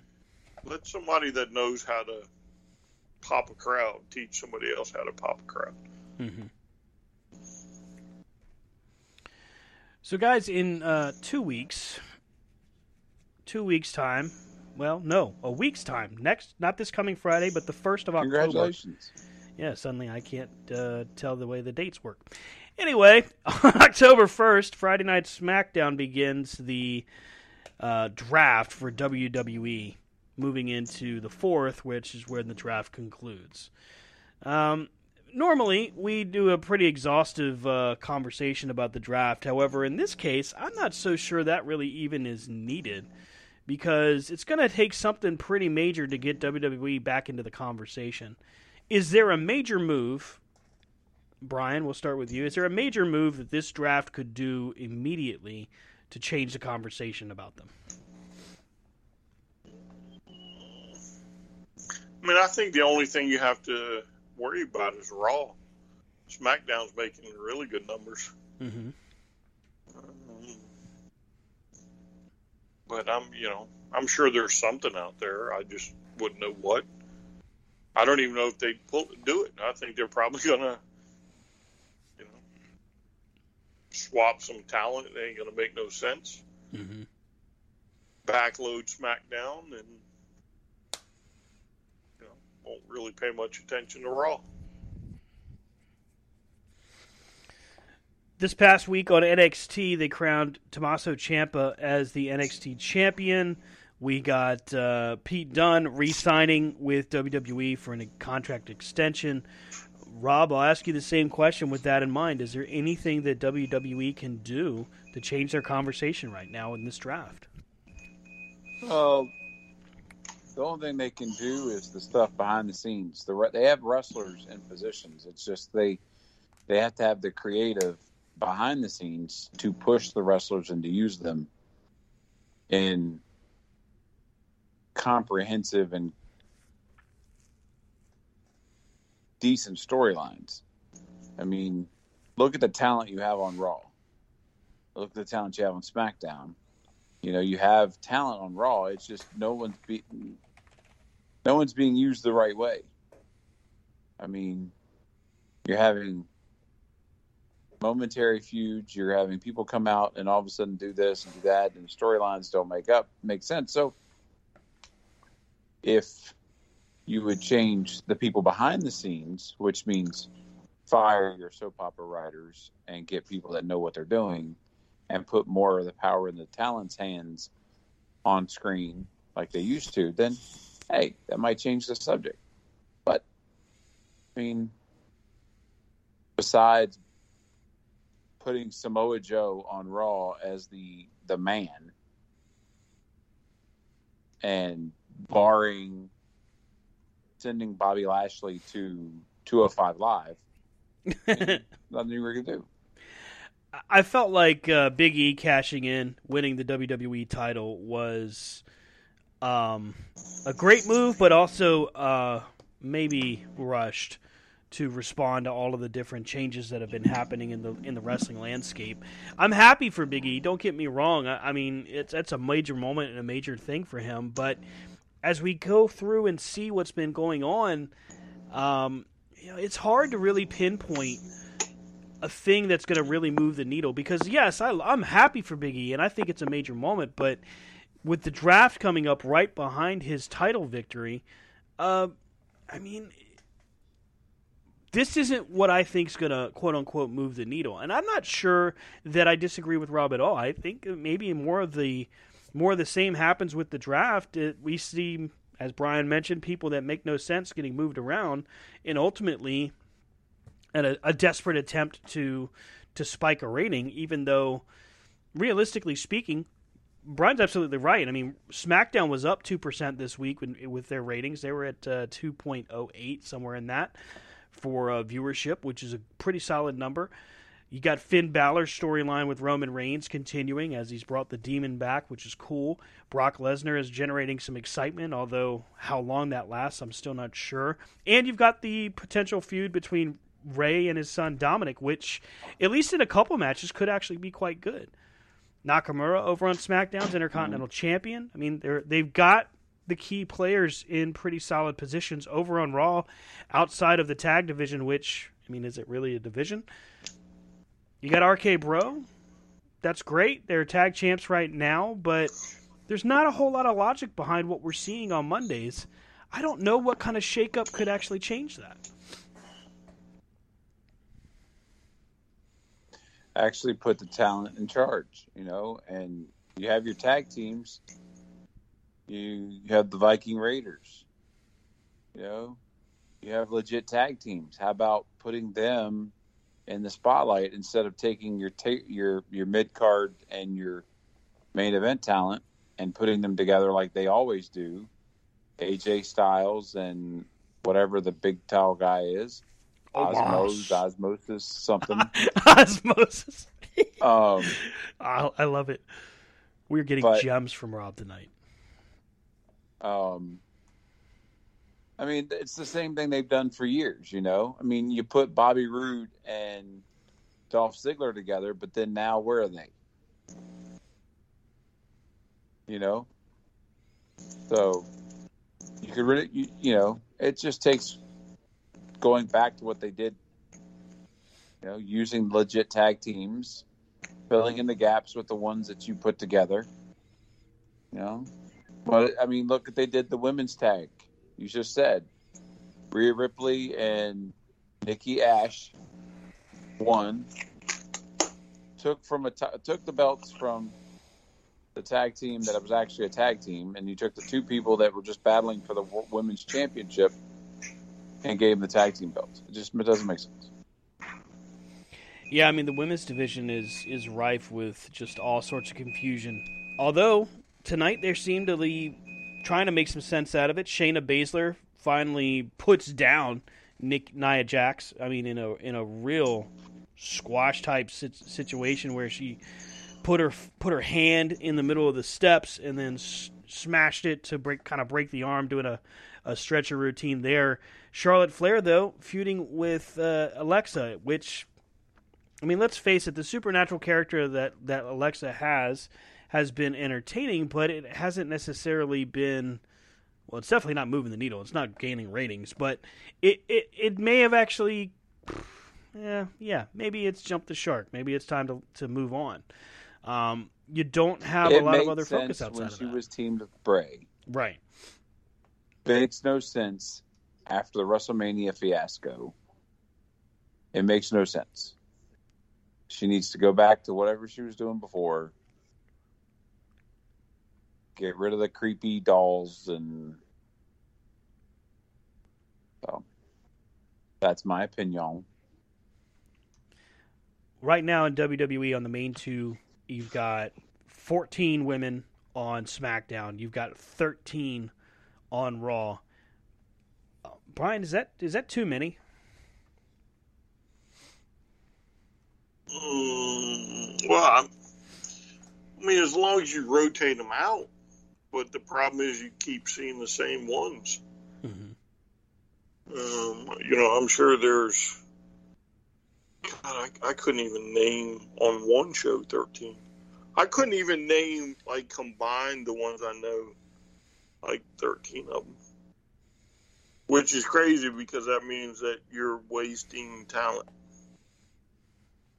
You're, you know what I'm saying? They're not. Oh yeah. You need at least need to rotate them on the TV if you don't have uh, another way to do it. It should be identified that you know Eva Marie, whose run that she's on right now, she's she's probably coming to a close. She just lost to Doudrop tonight, and then Lacey Evans is out because she was pregnant. Uh, clearly, Rod didn't like uh, Eva Marie coming back, but uh, Lacey Evans out with out pregnant. Dana Brooke is out, so now we're maybe at uh, what's that eight, nine over at SmackDown. Um, let's see here. Naomi has been inactive, although this past Friday had a little bit of interaction. Bayley is out hurt. Um, and Sonya Deville is inactive, only on a role as an authority figure. So even though you have these people, it's just. And I'm not even going to begin to try to count the talent that's on Raw because it's it's a page and a half of names. I mean, you got so many people, and they're still running into the same problem they had when they had the mass cuts. So I don't know. I, I, I got to say that uh, to answer my own question, I don't, I don't think there is a move they can make. I don't think they can get themselves out of this. The move they can make is use the talent they have. Like Brian said, you rotate them in and out, and that's something they've always had a problem with. You know, you get these people, and unfortunately, sometimes it's not until they get released that you're like, oh, damn, they actually still work there. Mm-hmm. Um, you know, so that's what I think is the issue. One of the issues. So we close out tonight our last bit of conversation with something that this past week was not bad, not the best, but was different. And I'll, I, I'm not sure what's going to happen next, but I'll certainly tune in tomorrow night, and that's NXT stupidly being called 2.0. Let's uh, identify some positives here, Brian. Um, hey, right off right off the bat, we get a, a real good look at Rick Steiner's son with a horrible name, Bron Breakker, with with two Ks, not just one K in Breaker, two, because that means he's really bad or really good, I guess. Anyway, it was a pretty good look at somebody that really potentially could be a huge star. Mm, I agree. He was, uh, for me, definitely one of the highlights. There weren't many, but he was one of them. Had him beating uh, L.A. Knight in a, uh, a head scratcher because L.A. Knight was scheduled to be in the Fatal Four Way for the NXT l- title in the main event. How the hell did that come about? There was a backstage segment or something. Wasn't it? Didn't they cross paths or something? And what LA Knight said he'd take him in the ring right now or something. If I remember right, something like that happened. And he said, "Get in the ring," and he went in the ring. Well, alrighty then. That's how we do it. You want to talk smack? You're gonna get in the ring. There you go. Who cares about the billing and the publicity that's gone into your four way chance for the title? You're Right, gonna be right. curtain jerking with a new guy. Mm, yeah, but I, I mean, he, his was a pretty decent um, debut. I, mean, the like- match was decent. It's just like when you go from the fatal four way to, hey, you're gonna fight the new guy. Uh, yeah, and I I would point out that he didn't necessarily fight. He just got thrown around a lot. it was I like the look they had that matched his dad's last look. You know, yeah, yeah. I did like that. Now the question comes of what what do you do next with this guy? Uh, we get introduced not too long ago, just last week, to the Creed brothers. Um, these guys, again, another standout possible big star tag team. They're part of the the Diamond Mine, and there's there's a lot of potential with these guys. I like what they're doing with them. Simple, simple presentation. They're in black singlets.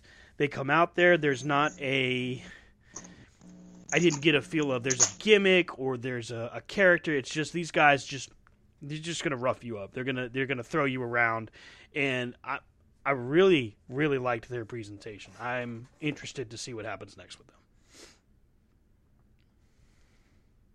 Mm, Another highlight, I think. Yeah. One of the uh, one of the the moments that really wasn't uh, a big standout for me, um, and I like both the Legado del Fantasma and uh, the Hit Row groups. I like their factions, but the interaction between them in promos this past week was just like, ah, this is a bit much. I mean, okay, they can talk, and they definitely can. There's no question that these guys can talk and provide us a good promo, but eh, I wasn't really. I didn't need it this week. It wasn't wasn't for me. Well, didn't she? Didn't she? Who did she face in the ring? Oh, it was. I Okay, so Yeah, so there's my point, right? So uh, you you have a segment where the opponent is forgettable, and then the what happens next with, with the back and forth banter is forgettable. Um, I think this is to me this is one of those spots that just kind of drags the slow show down a little. Mm-hmm. I wasn't feeling it either. It just it it it did its job, I guess. But if there was a, a part of the show where I'd have gotten up to get something to drink and to not worry about who's doing any what, that was it. Yeah, I, I, I have noticed too that NXT is kind of taking the whole everybody needs a group mentality. Gang warfare, Brian. It's gang warfare. Yeah, I mean, it seems like everybody's in a trio or quad Right. or duo or something. Well, it's everywhere. You know, it's like, yeah, a little overkill now. Now All we right, I think we skip right to the end. Of, yeah, yeah. We finish up with the uh, the fatal four way, which was not a bad matchup. Um, no, no, no, not that end. The other end. The wedding. Ah, yes, yes. The the wedding that was actually a wrestling wedding. I was impressed. Um, there's a the main event segment was uh, Index, Indi Hartwell, and uh, Dexter Lumis getting married. The delivery of this one was actually pretty good. Um, the comedy was timed well. There were spots there or parts where I just didn't expect it, like where the priest asks if anybody objects, speak now. and Dexter Lumis opens his uh, jacket, and in there you can see a hand axe or a hatchet, which uh, I'm not saying anything. Everybody's like, nope, nope, nope. um, and then, of course, at the end, we got we got a comment, we got an answer, an actual speaking part from Dexter Lumis where he said, "I do." Yeah, as far as wrestling weddings go, that was probably the best. I think. I I could I tried to picture like what would happen to interrupt you know the segment because wrestling weddings always get interrupted, but I'm grateful that nothing interrupted this one because it would not have played as well. I, I just I was very happy to see it, and it was it was a, honestly it was a fun fun segment. It was a fun way to end the show. Mm. Yeah, I was expecting Theory to do it, but he didn't. So, since what he came back earlier that night. Oh yeah, yeah. After he had run away, but I'm back now. is he just aloof all the time now? Is that what the gimmick is? He just, I'm here. Hello, I'm Austin. oh man, so NXT 2.0, yeah. Um, you know, I'm gonna watch it again this week. We'll see what happens. Uh, I, it had moments there that uh, definitely made me pay attention. I agree. There, the, to me, there were it was about 50-50 as far as hit and misses Mm-hmm. for me personally. So I think it'll give me it'll give me enough reason to watch it tomorrow night.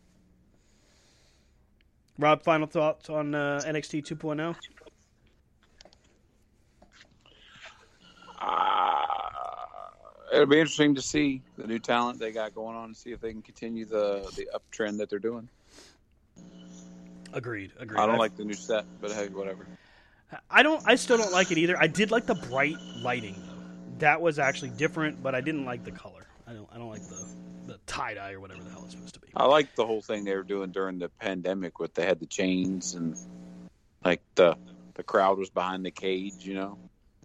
Yeah, that was kind of cool. I liked that, like kind of an underground feel. Yep.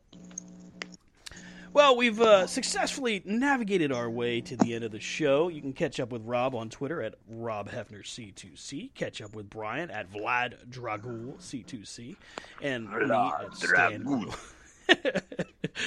and me at Stan Grub everywhere. Uh, you can also catch up That's with the your show. actual name, Stan Grub everywhere. Yeah, I'm everywhere. I should put that in there. I think I might. Uh, catch up with us, at, of course, uh, for the show at C2C Radio Show, C2CRadioshow.com. that's going to do it for another edition of Corner and Quarter. Thanks again for listening. We will see you next week when we're breaking down uh, maybe any last minute thoughts of the draft as we come up, and who knows, maybe another episode of Dark Side of the Ring. Although I hope it's not as heavy as this past week. Jeez. Have a great week, great week, everybody. We'll see you next time.